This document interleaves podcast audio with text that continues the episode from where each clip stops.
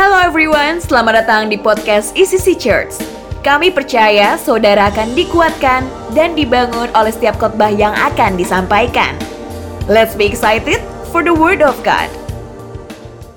Hello ICC, apa kabar? Happy holiday! Semua yang lagi holiday, entah yang lagi di sini yang datang ke ICC lagi liburan, atau yang lagi online, entah dimanapun juga, yang lagi di Eropa, lagi di New York, lagi di Jakarta, lagi dimanapun juga.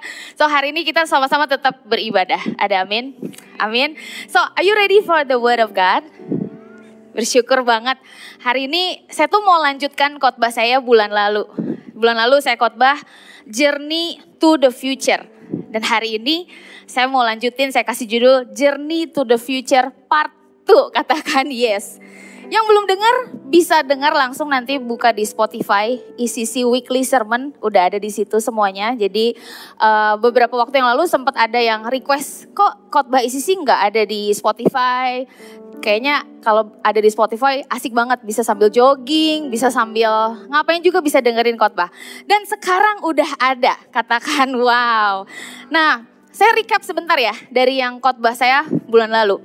Kalau saudara hadir, awal bulan April yang lalu saya bagiin tentang 3 hal yang harus kita punya di dalam our journey to the future. Yang pertama, alasan hidup. Boleh next di doodle saya yang recap yang bulan lalu ya. Kita tuh harus punya alasan hidup, kita harus punya tujuan hidup, dan kita harus punya esensi hidup. 3 hal ini yang akan membuat kita maju terus berjalan menuju masa depan yang Tuhan udah siapkan bagi kita. Alasan hidup membuat kita jadi kuat hidupnya, enggak lemah, enggak mentalnya lemah. Kalau alasan hidupnya kuat, pasti hidup kita kuat. Tujuan hidup membantu kita fokus di dalam mengerjakan semua peran yang Tuhan percayakan hari ini dalam hidup kita. Dan esensi hidup, 4 hal, menolong kita setiap hari untuk berjalan maju ke depan. Nggak mandek atau stuck. Nah, in the journey to the future ini, ada masa lalu, ada masa sekarang, dan juga ada masa depan. Kita percaya di dalam Tuhan kita punya masa depan yang penuh dengan harapan. Ada amin? So hari ini saya mau bagikan bahwa ada 3 masa ini. Saya mau bagikan 3 masa ini yang ternyata waktu saya renungkan, 3 masa ini ternyata membentuk dan menuntun kita di dalam menghidupi tujuan hidup kita dan waktu kita berjalan menuju ke masa depan kita. So, masa yang pertama adalah masa lalu. Katakan sama-sama masa lalu. Nah, firman Tuhan bilang seperti ini. Sebab aku ini mengetahui rancangan-rancangan apa yang ada padaku mengenai kamu. Demikianlah firman Tuhan. Yaitu rancangan damai sejahtera dan bukan rancangan kecelakaan. Untuk memberikan kepadamu hari depan yang penuh harapan. See, masa depan kita di dalam Tuhan adalah hari depan yang penuh dengan harapan. Jadi masa lalu kita adalah bagian daripada rencananya Tuhan. Bahkan di terjemahan bahasa Inggris, terjemahan The Message bilang gini, I know what I'm doing, kata Tuhan. Wah, Tuhan itu bilang gitu, I have it all planned out. Plans to take care of you, not to abandon you. Plans to give you the future you hope for. Wow, dulu saya itu gak suka dengan masa lalu saya. Saya malu, saya gak bangga banget. Dan bahkan kecewa kalau ingat masa lalu dan masa kecil saya. So at some point of life, dulu itu saya sering menangisi hidup saya. Dalam hadirat Tuhan saya tuh sering menyesal. Saya sering mempertanyakan Tuhan, why? Oh why Tuhan, kenapa saya harus ada di keluarga saya hari ini? Kenapa saya gak di keluarga dia? Kenapa saya harus ngalamin ini? Kenapa saya harus ngalamin itu? Dan Tuhan itu kayak bicara kuat banget sama saya. Ayat ini, Ashley, I know what I'm doing, kata Tuhan. Firman Tuhan tadi, I have it all planned out. Yang kamu perlu adalah percaya sama saya, kata Tuhan. Nah, masa lalu saya itu, saya lahir di keluarga yang enggak baik-baik. Almost setiap hari saya lihat mama saya mukanya biru-biru lebam karena dipukul. Almost setiap malam saya tuh lihat dari, itu masa kecil saya lihat pisau bertebaran di rumah karena my dad marah atau mabok dan dia mau lempar pisau ke mama saya tapi gak kena. Kalau gak pisau, kursi dilempar kena kepala mama saya. Kalau gak kursi, kepala mama saya diinjek pakai sepatu papa saya. Dan wah, pokoknya itu masa lalu yang saya malu banget kalau saya cerita. Saya kesel banget, saya kecewa banget. Kenapa Tuhan tuh bisa mengizinkan? Kok bisa ya? Kok tega ya? Tuhan itu izinkan saya tinggal lahir di keluarga ini. And then saya mulai pacaran mulai dari kelas 1 SMP. Ya hitung aja lah sampai kuliah berapa banyak pacarnya ya. Dan saya mulai ngerokok juga. SMA saya mulai drugs. Kayaknya hari-hari itu saya tinggal gak sama mama papa juga anyway. Karena berantem terus. Jadi saya minta pindah ke rumah angkong saya. Ternyata saya masuk ke dalam penjajahan bangsa Belanda. Hari itu di rumah angkong saya. Dan saya baru ketemu lagi my mom and my dad. Kayaknya waktu kuliah. Dan dari semuanya itu membentuk gambar diri saya yang jelek banget. Dulu saya itu minder banget setiap kali cerita tentang masa lalu. Hari ini saya bersyukur karena saya pernah ngelewatin semuanya itu. Hari ini bahkan saya bisa bilang saya cukup bangga. Tuhan itu percayakan saya ada di keluarga saya yang sekarang. Tuhan itu bawa saya, jagain saya sampai hari ini boleh ada berdiri hari ini. Itu semua karena Tuhan. Dan itu yang bikin saya bilang bahwa my history is not my story. My history is His story. Dan itu juga berlaku buat kita semua di sini, buat setiap saudara di hari ini.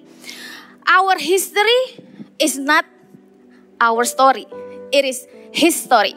It all plan out sama Tuhan. Tuhan itu dia tahu apa yang sedang dia kerjakan. Hari ini kalau ada dari saudara yang masih malu, kesel, kecewa, stuck di masa lalu. Saya mau katakan ayat ini buat kita banget. Tuhan berkata, I know what I'm doing. I have it all planned out. Plans to take care of you, not abandon you. Plans to give you the future you hope for. Katakan, amin.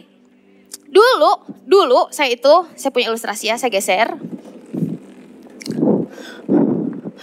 Dulu saya itu pakai masa lalu saya sebagai penutup mata saya. Sehingga saya gak bisa lihat masa depan saya.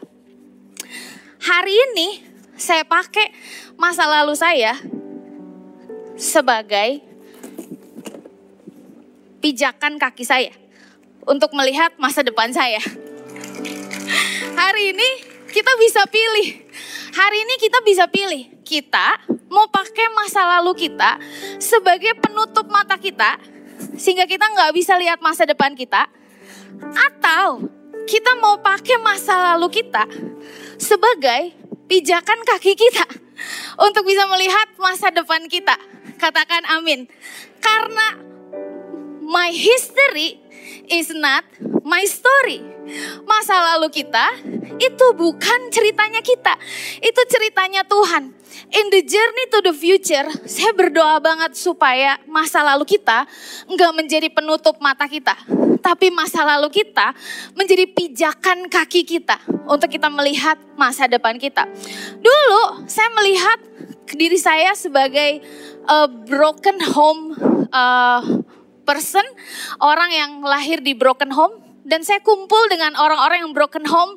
Dan saya jual derita ke semua orang bahwa saya itu broken home. Saya itu lahir dari keluarga gini-gini. Mama saya, papa saya, bla bla bla segala macam. Wah, saya pokoknya pity party. Hari ini saya pakai masa lalu saya untuk saya ketemu dengan orang-orang yang broken home dan memberikan pengharapan buat mereka. Bahwa Tuhan sanggup mengubahkan, menggunakan, memakai masa lalu kita untuk hal-hal yang luar biasa di masa depan kita. That is our future. Setiap orang beda-beda. Ada orang yang masa lalunya baik, ada orang yang masa lalunya kurang baik dan bahkan gak baik. Kebetulan Tuhan percayakan saya punya masa lalu yang kurang baik. Banyak yang punya masa lalu yang lebih buruk dari saya. Banyak, bukan kita yang masa lalunya paling buruk. Ada banyak di luar sana. Ternyata bukan hanya masa lalu yang gak baik aja yang membuat kita berhenti. Tapi ternyata masa lalu kita yang baik, masa lalu kita yang sukses, itu juga bisa membuat kita stuck di dalam our journey to the future. That's why no matter how good or bad or ugly our past are, Tuhan selalu melihat masa depan kita. Sudah tahu gak kenapa Tuhan itu selalu pakai kita? Walaupun kita ini jatuh lagi dalam dosa. Pernah gak saudara lihat orang-orang yang berdiri di panggung ini, mungkin saudara melihat, kenapa ya Tuhan pakai lagi dia? Dia kan gila, dia kan masa lalunya parah banget. Dia tahu gak bulan lalu dia itu bla bla bla bla bla. Tapi Tuhan itu terus pakai orang itu, tahu gak? Karena Tuhan gak pernah lihat masa lalu kita. Waktu Tuhan lihat kita, Tuhan itu melihat what I will become. Bukan apa yang kita kerjakan. Katakan amin. So saya gak tahu apa dan bagaimana masa lalu kita semua. Tapi saya mau katakan bahwa Tuhan itu tahu apa yang sedang dia lakukan. Masa lalu itu jangan hanya diterima, tapi dimanfaatkan. Katakan amin. Masa lalu jangan hanya ditangisi, tapi dimanfaatkan. Masa lalu itu bukan untuk menentukan destiny-nya kita, tapi masa lalu itu membentuk pribadinya kita. Masa lalu boleh keras, tapi hati jangan keras. Yang percaya katakan amin. The past is the past. Every day, setiap hari. Tiap hari Tuhan kasih invitation buat kita start new and then start strong. Firman Tuhan berkata di Yesaya 43, janganlah ingat-ingat hal yang dahulu dan janganlah perhatikan hal-hal yang dari zaman purbakala. Lihat, aku hendak membuat sesuatu yang baru yang sekarang sudah tumbuh, belumkah kamu mengetahuinya? So ini satu masa yang akan membentuk kita, masa lalu ini membentuk kepribadian kita, siapa kita, yang menuntun kita menuju masa depan kita. Menuntun kita untuk kita hidup di dalam purpose-nya Tuhan. Katakan amin. So, hal yang kedua, masa yang kedua adalah masa sekarang. Atau saya sebut masa persiapan. Masa lalu adalah masa pembelajaran. Tapi masa sekarang adalah masa persiapan. Ada satu quote yang bagus banget dari Joe Paterno bilang seperti ini. The will to win is important, but the will to prepare is vital. Ada banyak orang pengen menang, pengen sukses, pengen bagus, tapi gak mau lewatin masa persiapan. Gak mau bayar harganya. Ini gak bisa. Karena gak ada seorang pun yang jadi bagus tanpa jam-jam persiapan dan latihan. Semua pasangan nikah pasti tahu hal ini, nikahnya tahun depan, bahkan nikahnya 2 tahun depan, tapi hari ini udah ikut bimbingan pranikah. Nikahnya 2 tahun depan, tapi hari ini udah siap-siap gaunnya, bahkan beberapa udah down payment untuk gedungnya dan segala macam. Kita semua rela bayar mahal semua hal yang kita perluin supaya wedding day kita bagus banget. Well, hal yang sama berlaku buat hidup kita. Bedanya, kita itu gak tahu kapan waktunya. Betul? Kalau wedding day, and then bahkan melahirkan kita bisa tebak-tebak lah, terka-terka waktunya. But untuk hidup kita itu gak tahu kapan waktunya. Kita gak tahu kapan kita bakal ketemu dengan sukses. Kita gak tahu kapan kita akan ketemu dengan kesempatan. Kita gak tahu kapan kita akan meninggal. Kita gak tahu kapan kita akan ketemu dengan seseorang yang membuat hidup kita langsung tiba-tiba breakthrough, melonjak. Gak pernah tahu. All we have now is today. Dan all we have to do is just prepare, and prepare. Dan itulah masa sekarang. Nah, saya mau kasih tahu, apa yang harus dibuat di dalam masa sekarang, masa persiapan. Ada satu formula yang saya temuin. Ketika kerinduan kita ditambah kemampuan kita bertemu dengan kebutuhan orang-orang, maka kita sedang hidup dalam kehendak Tuhan atau God's purpose. Gimana caranya ketemu dengan God's purpose? Karena pastor saya belum ketemu God's purpose sih sampai hari ini. Find the need and feel the need. Amin. Ketika kerinduan kita, passion kita ditambah kemampuan kita bertemu dengan kebutuhan orang-orang, maka kita sedang hidup di dalam kehendak Tuhan. God's purpose. So, ada satu pertanyaan penting yang harus selalu kita tanya sama diri kita sendiri, Kalau if your parents, ini yang harus kita tanya sama anak-anak kita. So, what is your desire? Kamu tuh rindunya apa? Pengennya apa? Dan biasanya ini bisa dilihat dari, bisa diterka dari apa sih yang bikin kita marah? Apa sih yang bikin kita happy? Apa sih yang bikin kita sedih atau terluka? Karena disitulah biasanya kita menemukan kerinduan kita. Dan kita berusaha untuk cari jawaban, cari solusi untuk fill the need. Yang di mana ada kekosongan di situ. Nah, tapi kita nggak tahu nih kapan kita akan ketemu dengan kebutuhan orang-orang, betul? Kita nggak tahu kapan kita akan ketemu dengan kesempatan. Kita nggak tahu kapan waktunya kita akan ketemu dengan sukses. Cuma Tuhan yang tahu. And that's why all we need to do every day is, sekali lagi, prepare, prepare, and prepare. Apa yang dibuat waktu prepare? Learning, growing, upgrade, and prepare. Nah, kita lihat dari cerita Yesus. Yesus itu di Lukas 2, saya temukan ada hal yang menarik di Lukas 2 dan Lukas 3. Waktu lihat cerita Yesus di Lukas 2, Lukas 2 itu cerita Yesus umur 12 tahun di Bait Allah. Tapi kalau buka lanjutannya, Lukas 3 itu cerita tentang Yesus umur 30 tahun dibaptis. Jadi itu ada gap yang besar banget dari satu lembar Alkitab itu. Lukas 2 umur Yesus 12 tahun, Lukas 3 umur Yesus 30 tahun. Hah, jadi ini kemana? Di antara umur Yesus 12 sampai 30 berarti 18 tahun ini Yesus ngapain? Itu yang gak disebut di Alkitab. Itu yang gak diceritain di Alkitab. Tapi waktu saya renungkan, ternyata Roh Kudus bilang seperti ini. Yesus itu mempersiapkan hidupnya selama 18 tahun itu for his ministry. For his purpose di bumi ini. Boleh next? Di situ ada gap 18 tahun. Apa yang Yesus buat? Yesus was growing. Yesus was learning. Jesus was preparing. Katakan wow. Kalau kita lihat, kalau kita baca Yesus setelah Lukas 3 ini, Yesus kan dibaptis. Setelah itu langsung heboh banget lah cerita tentang Yesus.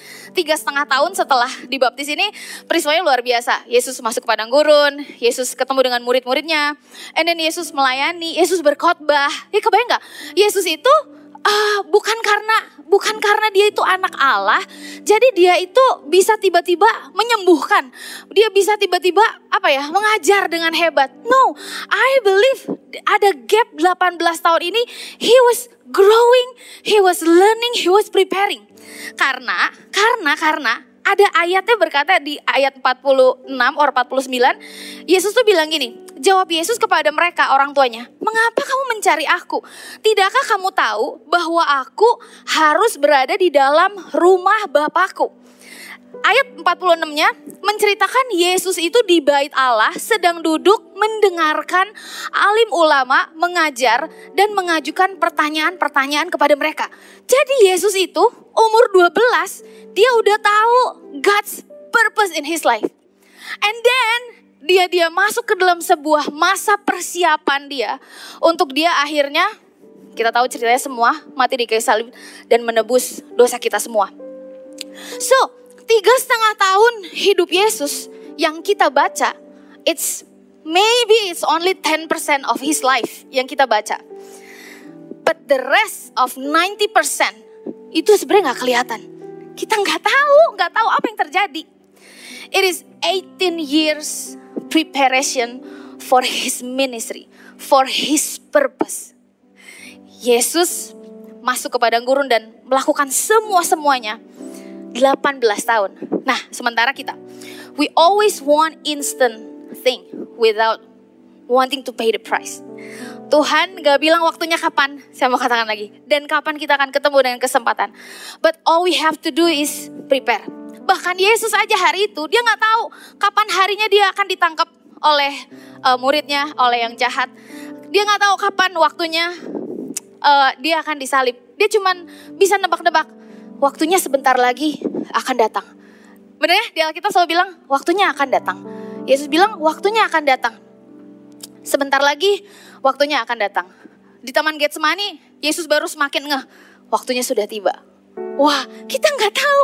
We never know. Bahkan Yesus, waktu Yesus dia janji akan curahkan Roh Kudusnya. Dia nggak bilang sama murid-muridnya kapan. Tapi murid-muridnya, they just pray. Mereka cuma berdoa, mempersiapkan hidup mereka supaya hari pencurahan Roh Kudus itu tiba. Mereka nggak tahu. Dan sama kayak kita juga nggak tahu waktunya kapan kita bakal sukses atau berhasil atau apapun juga. Yang kita perlu lakukan adalah mempersiapkan diri kita sampai kalau waktunya itu tiba, kita siap. Katakan amin, kita siap. So, tanpa preparation, talent kita akan sia-sia. Dan semua kesempatan yang akan ketemu dengan kita, akan kita miss. We will miss the opportunity kalau kita nggak siap-siap. Benar ya? Spend our time growing, learning, dan preparing di masa hari ini, di masa sekarang.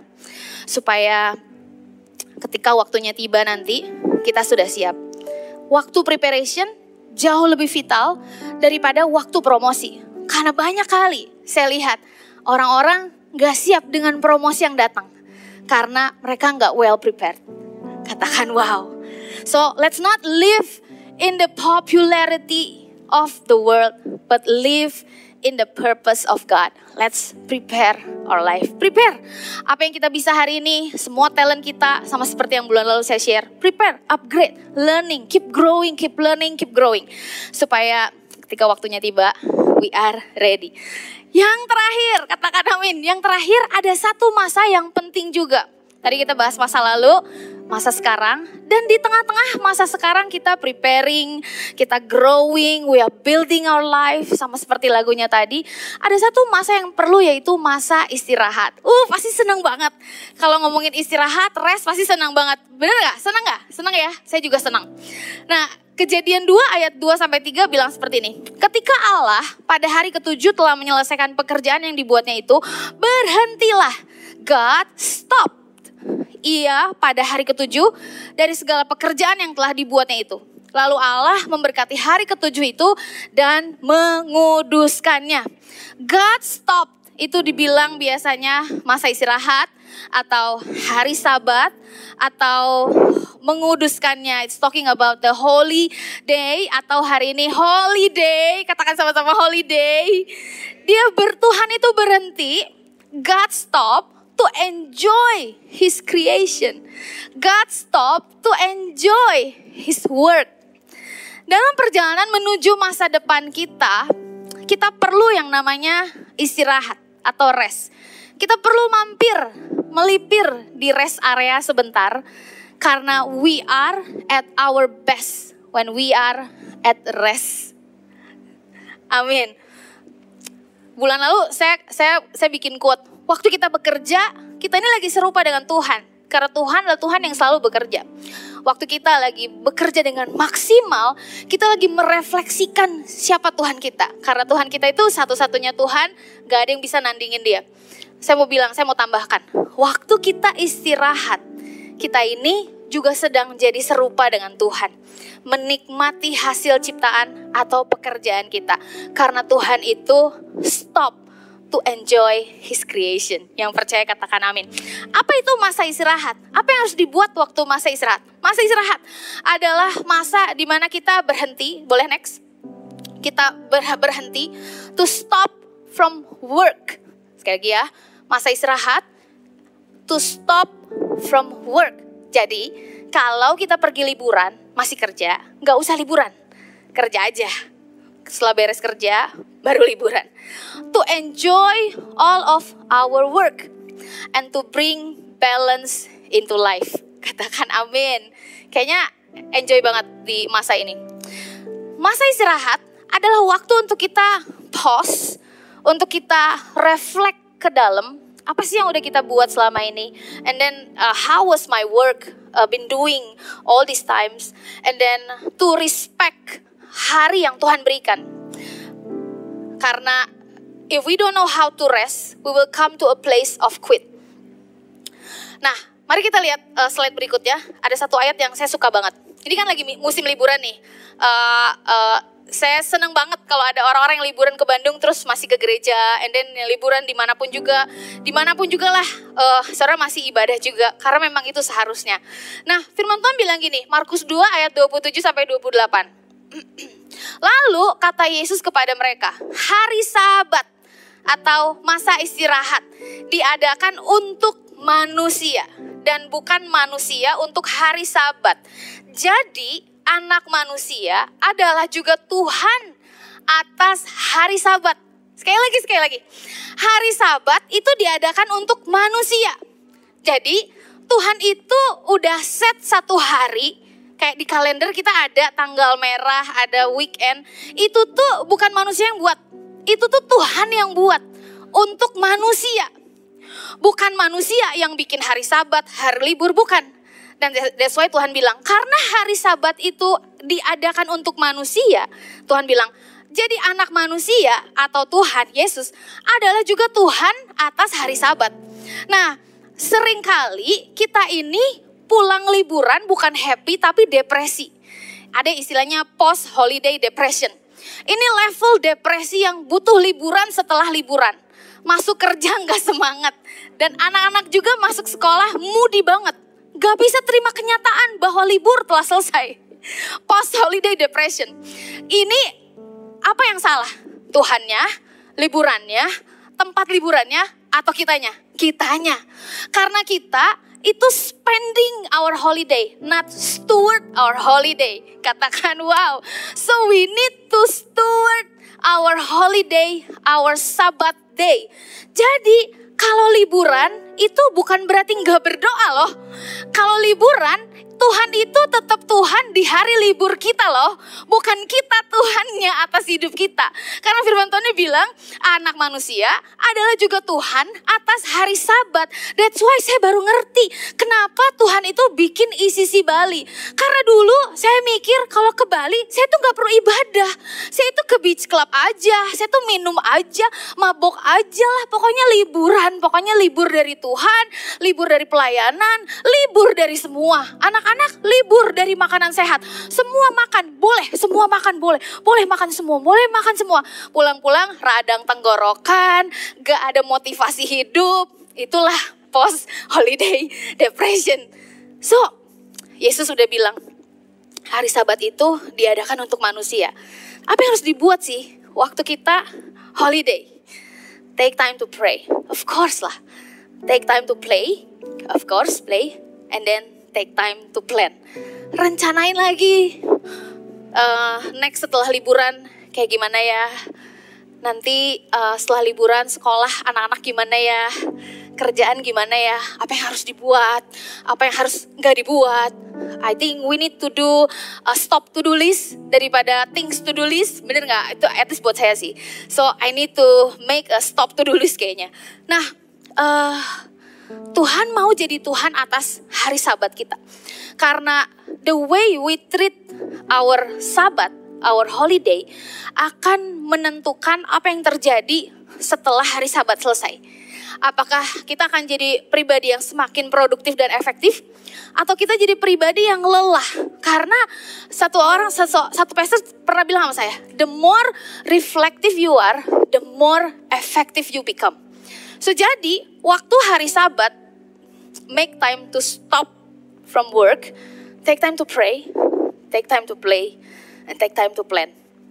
Ayat terakhir, Imamat 25 ayat 1-7 saya mau bacakan. I think tim PW boleh naik ke atas. Tuhan berfirman kepada Musa di Gunung Sinai. Berbicaralah kepada orang Israel dan katakanlah kepada mereka, apabila kamu telah masuk ke negeri yang akan kuberikan kepadamu. Negeri apa ini? New York, Eropa, Maldives, and then Japan maybe, atau Pangandaran, atau Jakarta, atau Bali, atau apapun juga. Tuhan bilang, apabila kamu telah masuk ke negeri yang akan kuberikan kepadamu, Sabat, maka tanah itu harus mendapat perhentian sebagai Sabat bagi Tuhan.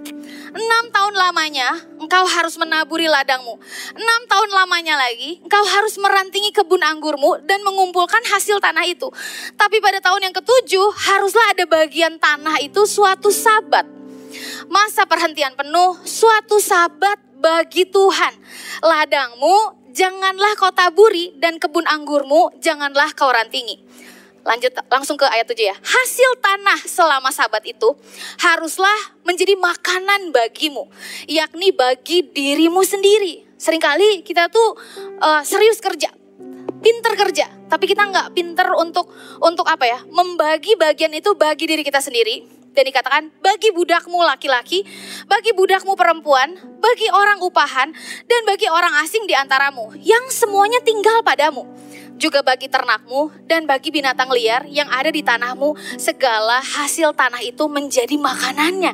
Jadi di hari Sabat ini, di hari holiday ini, in this holiday seasons, kita itu harus membagi hasil dari tanah pekerjaan kita kepada orang-orang yang kita jumpai.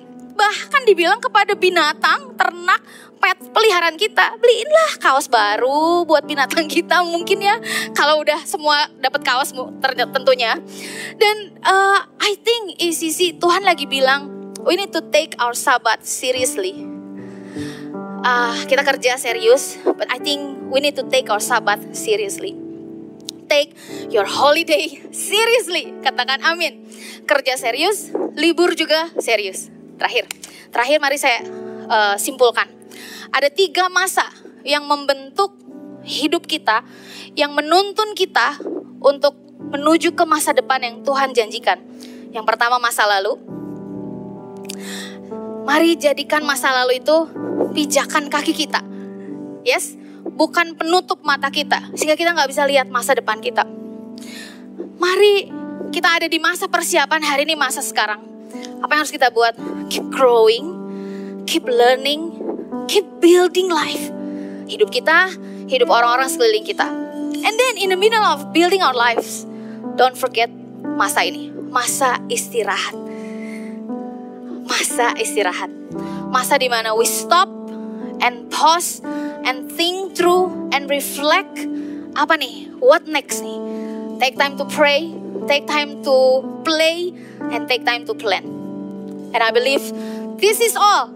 Digabung sama yang khotbah saya bulan lalu, you have the reason to live. Saudara punya tujuan hidup. Saudara punya 4 esensi hidup yang membawa kita maju ke masa depan kita. Yang setuju katakan amin. Come on, boleh beri tepuk tangan terbaik buat Tuhan kita. Saya percaya ini pesan yang khusus buat setiap kita yang mendengarkan. We pray that this message will bless you and build you. See you at the next podcast.